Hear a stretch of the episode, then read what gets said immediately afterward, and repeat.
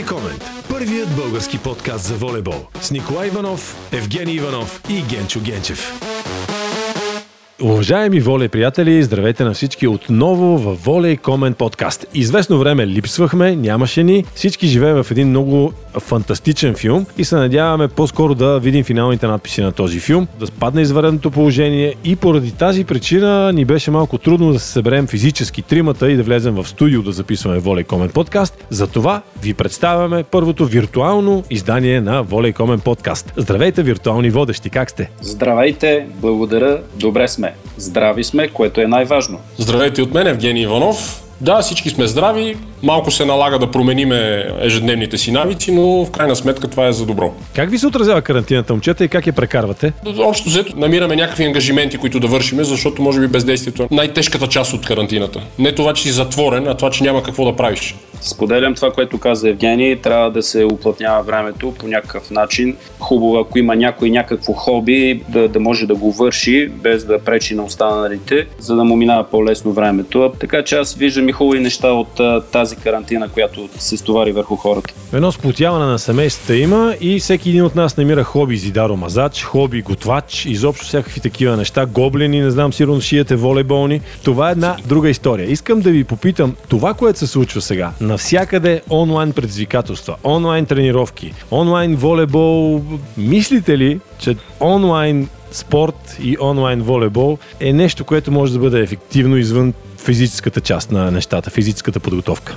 Аз мисля, че това може да бъде някакъв временен заместител за поддържане на някаква кондиция. Виждаме, нали, сега хора и състезатели, които имат условия, примерно имат големи дворове и така място, където площадки, където могат да правят някакви неща, качват се постоянно клипове в интернет пространството. Това да, но чистата емоция от противника, от срещата, от пълната зала, от емоциите, които нали, създава едно спортно мероприятие, мисля, че не може да се заменят по никакъв начин. Да, и в крайна сметка, имайки предвид, че волейбол е колективен спорт, няма как да избягаш от фактора колектив, за да го практикуваш този спорт. Хубавото е, че има някакви варианти, в които децата да седят ангажирани, но това няма да може да продължава в много дълъг период от време, за съжаление. Аз ви предлагам да се обърнем сега към хора, които са на терен, хора, които са треньори и ръководители на волейболни клубове, които се, се сблъскват челно с това, което се случва към този момент. При нас е Анастас Кайков, който е от Родопа Смолян. А първо да ти кажа здравей и как си? Здравейте на всички. Слава на Господа, добре. За нашата аудитория би било хубаво да кажете няколко думи за себе си, за клуба Родопа Смолян.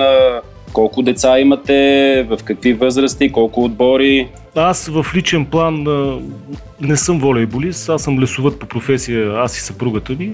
Волейбола ме привлече като приятел, близък и се опитвам да помагам на клуба колкото мога. В момента имаме около, около стотина деца, момичета и момчета във всички възрасти, без женски отбор. А успявате ли да задържите всичките деца, които първоначално привличате към, към волейбола? В ниските възрасти, говоря за тези в... Дори от втори, трети клас сме започнали да взимаме деца и има желаящи, има такива групи вече. В ниските възрасти така обема е по-голям. Но идва един момент след 7-8 клас, след като децата така влезат в малко по-съзнателна възраст, така да го кажа, има един отлив, който е чисто на няколко неща се дължи. Едни се решават да се разделят с спорта и не е това тяхното. Други търсят реализация някъде другаде. Трети ги наляга училището. Още повече, че спорта може само да помогне за израстването на, на един ученик, в която и сфера да реши да се развива. Като казахме ученици, намираме се в много интересен момент в историята на човечеството, а именно стоим си по къщите как успявате да поддържате, да тренирате, провеждате се онлайн тренировки? Имахте едно интересно предизвикателство Родопа Смолен, което ние гледахме с удоволствие. Как, как въобще се развиват нещата в тази странна атмосфера сега? Треньорите са дали указания на, на всички деца да поддържат физическа форма, доколкото им е възможно в домашни условия. Просто сега няма как да посетят нито зала, нито фитнес било. Дадени им са указания, аз просто реших да ги предизвикам децата Не заради друго, ами просто за да поддържаме тонуса на по-високо ниво.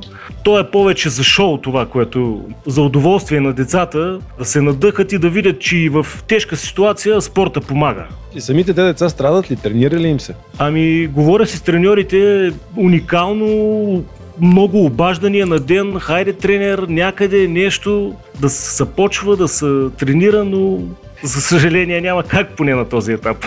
Какво е вашето мнение? Трябва ли да се доиграват первенствата при подрастващите, защото в крайна сметка видяхме, че абсолютно целият спорт приключи и професионалният спорт, отложи се Олимпиадата. Една друга гледна точка, че ако това нещо продължи още 2-3 месеца, да речем, това няма да бъдат същите отбори, това няма да бъдат същите деца. Ами аз определено не съм специалист по отношение на болестите, и силно се надявам това да свърши в рамките на още около месец, така да кажа. Но в тази връзка, ако свърши в това цялото нещо в скоро време и позволят на децата да водят някаква подготовка, аз мисля, че има някакъв резон в това те да довършат първенствата, защото и без той първенствата са организирани много, според мен, е постно за подрастващите. Играят твърде малко мачове на сезон, което им вреди изключително много в израстването. Ми, може би една скаут лига, която новото ръководство на федерацията изрази мнение, че отново ще почне да се прави, би било добър вариант, за да може да се играят повече мачове. Абсолютно. Аз дори съм убеден, че това, което нали, постигна тази възраст 2003 година е изцяло благодарение на, на скаут лигата. Тогава децата, обема деца, които започнаха да се, да се занимават с волейбол, е огромен в онзи период. Най-вероятно не се води такава статистика, но тогава са започнали да се занимават с волейбол сигурно в пъти повече деца, отколкото обикновено. Какви са проблемите, които, които среща въобще ръководството на един такъв клуб? Ако трябва да бъда честен, ние от гледна точка на материална база не можем да се оплачиме, дори по-скоро можем да се похвалиме, че имаме, може би, най-добрите условия в България, смело мога да го кажа. А трудностите, които така ние най-често срещаме, това е от гледна точка на финансирането. Как да кажа, бизнеса не е, в България не е израснал на, на такова ниво. Не искам да обидя никой, но не е израснал на такова ниво бизнеса да се чувства отговорен, че трябва да инвестира в нещо такова, каквото са школите по волейбол или пък какъвто и спорт да погледнем спортните школи трябва да бизнеса да участва изключително активно. Това е отговорност на обществото спрямо децата си. Докъде се простират амбициите на клуба да бъде така един от основоположниците и пионерите в така наречения снежен волейбол? Това ще се случи на 100%. Живо, здраве и късмет до година още.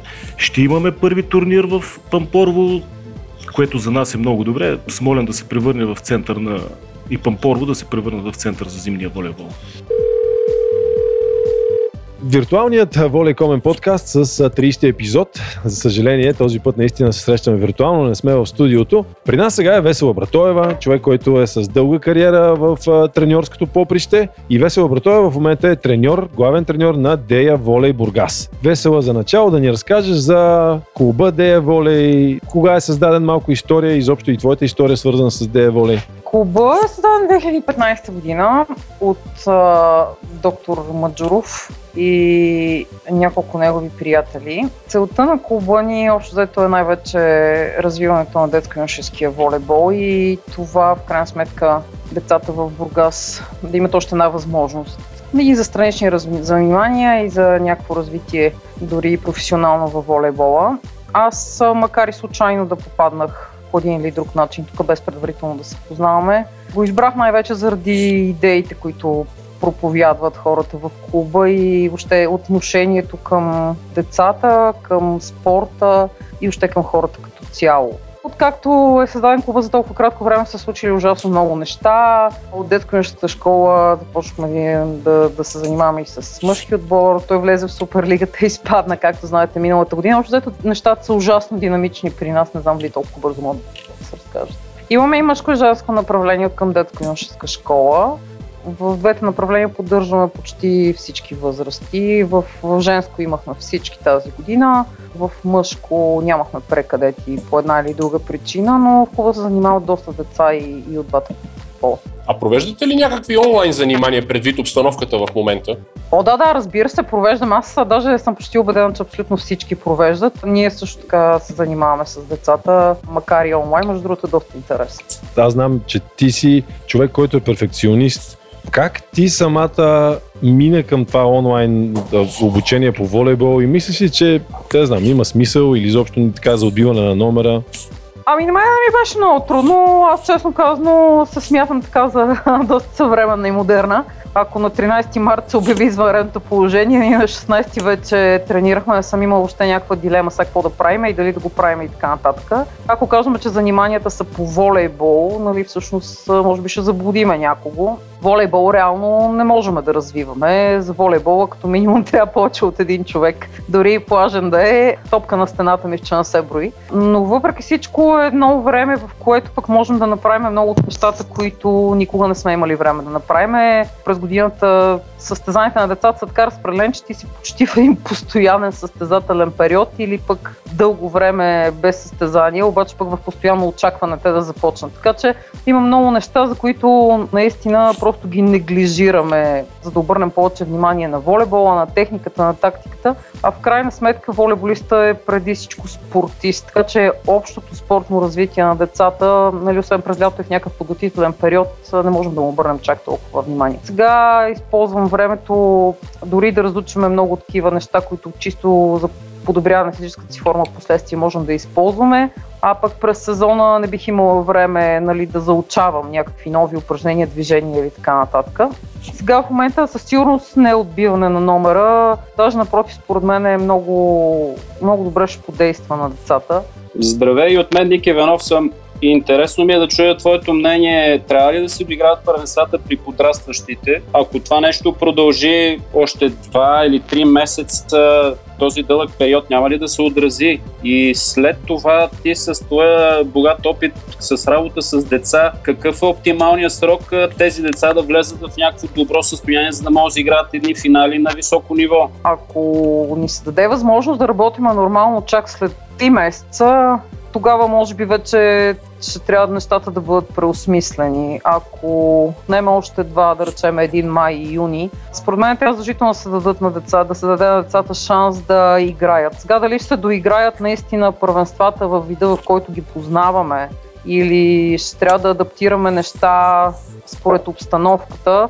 Децата живеят заради играта. Нали? Колкото и да ги занимаваме в момента, тя ги крепи това, че го правят, защото нещо ги очаква за напред. Разбира се, защото им е ужасно, ужасно скучно и искат да се срещат с отборниците си, макар и онлайн. Но според мен задължително трябва да се играе. Има и други причини. Помислете, примерно, за едни деца, които тази година са били постепенно старша възраст и изведнъж най- някой им отнема правото. А предполагам си спомняте и при вас не е било толкова отдавна, може би най-хубавата ти година като, като юноша. Децата със сигурност трябва да могат да играят. Оптималният срок, според мен е в който трябва да се проведат състезанията е около 40 дена от началото на възобновяването на подготовката, въпреки че за децата може би 30 ще бъдат окей. Okay.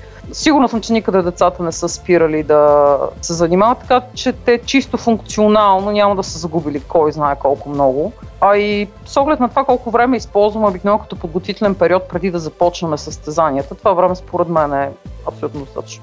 Ами, мен силно ме интересува това нещо за единната методика, защото аз още от 2015, когато направих сайта, първата ми статия беше точно е такава, че трябва по някакъв начин в България нещата се поставят на една основа. Сега гледам новото ръководство на федерацията, подема някакви такива действия в тази насока. Не смяташ ли, че ако има една такава единна програма, би било по-лесно за всички, които се занимават и би била удачна за развитието на всички състезатели. Даже притежавам вкъщи част от едините програми от 80 и някоя година. Всъщност знам какво пише в тях. В този си вид не смятам, че ще бъдат полезни в момента. Волейбол се е развил ужасно много от онова време до сега. И ако тогава за доста от проблемите във волейбола, дали в технически, тактически или физически аспект е имало едно решение, сега има много повече от едно решение. Смятам, че ако има нещо единно, нека го наречем дори програма, не бива да бъде в този вид. Може би с пример ще е по-лесно. Разликата в техниката на, примерно, едни американци, руснаци или италианци е огромна, ама можеш и да кажеш, че едно от трите е неправилно, да речем. Фундаментите, може би да, окей, да няма обратна крачка, в това съм абсолютно съгласна. Аз съм в комитета за борба с обратните крачки. И, и въпреки всичко, много от другите неща все пак трябва да бъдат оставени като опции. Всеки треньор все пак е привърженик на, на нещо. А, може би не трябва да разглеждаме единна методика като, като нещо, което ще ни даде детайли, което ще даде детайли на треньорите. Всеки един човек има своя подход, има своя начин да научи детето да прави нещо. Но идеята е да има приоритети в това кога трябва да се започне да се учи един елемент, кога трябва да се започне да се учи друг елемент, кога трябва да се наблегне на нещо. Това е идеята на една методика. Ще дам един пример. Бях на, на едни детски финали, в които един отбор, който стигна до финала, те не можеха да подават отгоре. Те можеха да бият единствено сервис. Това е нещо недопустимо, защото тези деца след... Аз всъщност точно това, което ти каза, имах предвид, може би просто изказа ми е малко по-различен. Това да се дефинира в кой етап на развитието, на колко години и в коя възраст децата трябва да бъдат обучавани в конкретен елемент или познание или знания за правник, нещо, това според мен наистина трябва да се дефинира и да се вмени по някакъв начин, да се изпълнява задължително. А оттам нататък вече точно как да бъде, да бъде оставено на треньорите. Но по възрасти да бъдат поставени изисквания в определена възраст, децата какви знания и умения трябва да имат и какви физически качества най-вече, според мен това също е много важно, трябва да развиват. Да, в този смисъл трябва да се спусне нещо общо. Много хора може би не знаят, че Весела Братоева е сестра на Валио и на Жоро Братоеви, едни от най-добрите волейболисти в България. И, а, как са Жоро и Валио? Как им понася карантината, Весела?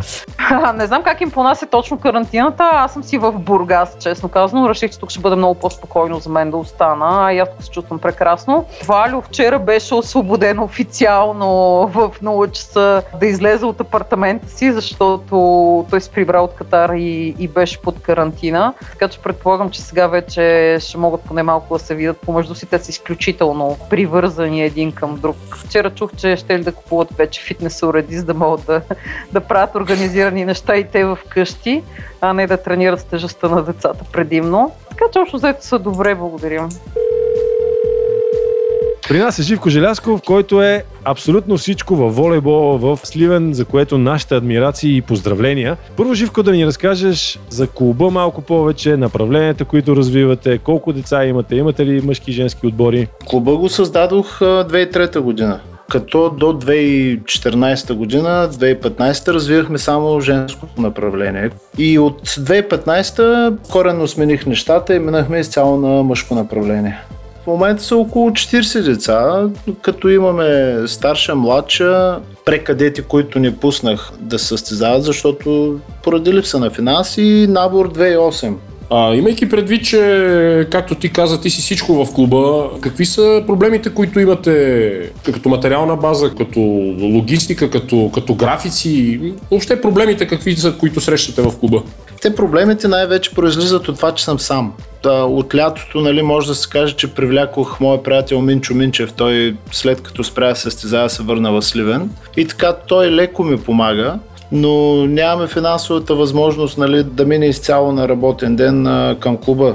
Нямаме толкова много деца. Проблемите са, как да го кажем, плащаме си найем по училищата, имаме топки, мрежи, такива неща, екипировка от тая година се постарахме за всички деца. Малко по малко финансовите проблеми така се оправят в клуба. Докъде се простират амбициите на един малък клуб, какъвто е Сливен? Знам, че даже в областта сте с добри резултати. Вода разговори с спортното училище и от до година се надяваме вече да имаме спортна паралелка. Имам обещанието на, на спортното училище. Амбициите ни са, както бях го направил при женското направление, да имаме пълна пирамида от 2010-2011 година имахме пълната пирамида от до, без жени, нали? Като започнем от мини волейбол до старша възраст. Това ми са амбициите, така да изградя една хубава школа, но, но сам няма как да го направя. Следващия ми въпрос, който ме интересува, сега вече положението е малко сложничко. Извънредно е как се справяте? Провеждате ли някакви онлайн тренировки с децата? Наблягаме на физическите упражнения. Повечето от децата, около 90% живеят в къщи с дворови и mm-hmm. могат да, да работят с ластици, нали, да правят бегови упражнения, лицеви опори, коремни преси, стречен хубав. Планините нали, не са затворени в Сливен, излизат така по двойки, дал съм им топки и обикновени разстрелчета, такива неща. Вие сте се занимавали с волейбол, разбирате нещата, че ние можем да поддържам само физическа форма до някъде дали трябва да се доиграват първенствата при подрастващите, ако се разпрострат много във времето. Ако трябва да се играе началото на август или септември месец, дали си заслужава изобщо да се доиграва, защото в крайна сметка това ще бъдат други отбори. Знаете, при децата 5-6 месеца страшно голяма разлика в тяхното развитие. Един от основните проблеми, които изниква, самата разлика във възрастите, защото един отбор, който ще доиграе, той след няколко месеца минава в друга възраст. Тоест, ако доиграем октомври, да кажем, защото аз така го мисля, септември, октомври да се доиграе първенството. След две седмици просто те преминават в друга възрастова група, на друга мрежа, нали, с друга физика и така нататък. Лично аз мисля, че може да се опита да се доиграе сезона, но юни месец. Но то зависи от карантината. Но юни месец не виждам как ще влезем във форма. Какво е вашето виждане? Хубаво ли е да има някаква единна методика, по която се работи при всичките деца в, в страната или трябва самосиндикално всеки отбор, всеки регион или всеки клуб да, си се, да се справя кой както може? Аз съм за, за единна методика. Въпросът е, че трябва да има контролиращ орган, който да, да я направи тази единна методика. Малко се различавам с мнението на колегите, че в малките клубове по-трудно ще, ще действа. Мисля, че в малките клубове по-лесно ще действа тази единна методика. Въпросът е как ще накараме големите клубове да, да действат по тази методика. Доста интересни разговори проведохме, разходихме се из България виртуално. Хубавото е, че общо взето почти еднакви съмненията и на, и на тримата гости, които чухме, относно методики, относно, за съжаление, почти еднакви са и проблемите навсякъде, но това пък е добре от една страна, защото ако успеем да ги решиме проблемите, ще помогнем генерално на много хора. Ами да, България е малка, проблемите общо взето се оказа, че навсякъде са по едни и същи, въпреки че аз си мислех, че в провинцията нямат проблеми в по-голяма си част от към материалната база, но явно и там има някакви такива неща. Да, но новото ръководство на федерацията се съобрази по някакъв начин, изгради една концепция, която да се спусне до всички, които се занимават и да се тръгне по един така нов път с един здрав фундамент, върху който може да се надгражда. Аз сега искам от наше име на Волейкомен подкаст да изкажа адмирации и да поздравя всички треньори и всички ръководители и всички състезатели, които в момента се справят по някакъв начин в това наистина извънредно положение. Виждаме, гледаме по интернет, можем само да адмирираме това, което наистина се случва в нашия спорт. Така е, да. Останете си в къщи, тренирайте в къщи, доколкото можете. Запазете се здрави, за да може да практикувате любимата игра, след като извънредното положение отмине. И слушайте Волей Комент подкаст всяка сряда на страницата на Волей Комент в Facebook. Чао от нас, бъдете здрави и до следващия ни виртуален епизод. Волей Комент. Първият български подкаст за волейбол с Николай Иванов, Евгений Иванов и Генчо Генчев.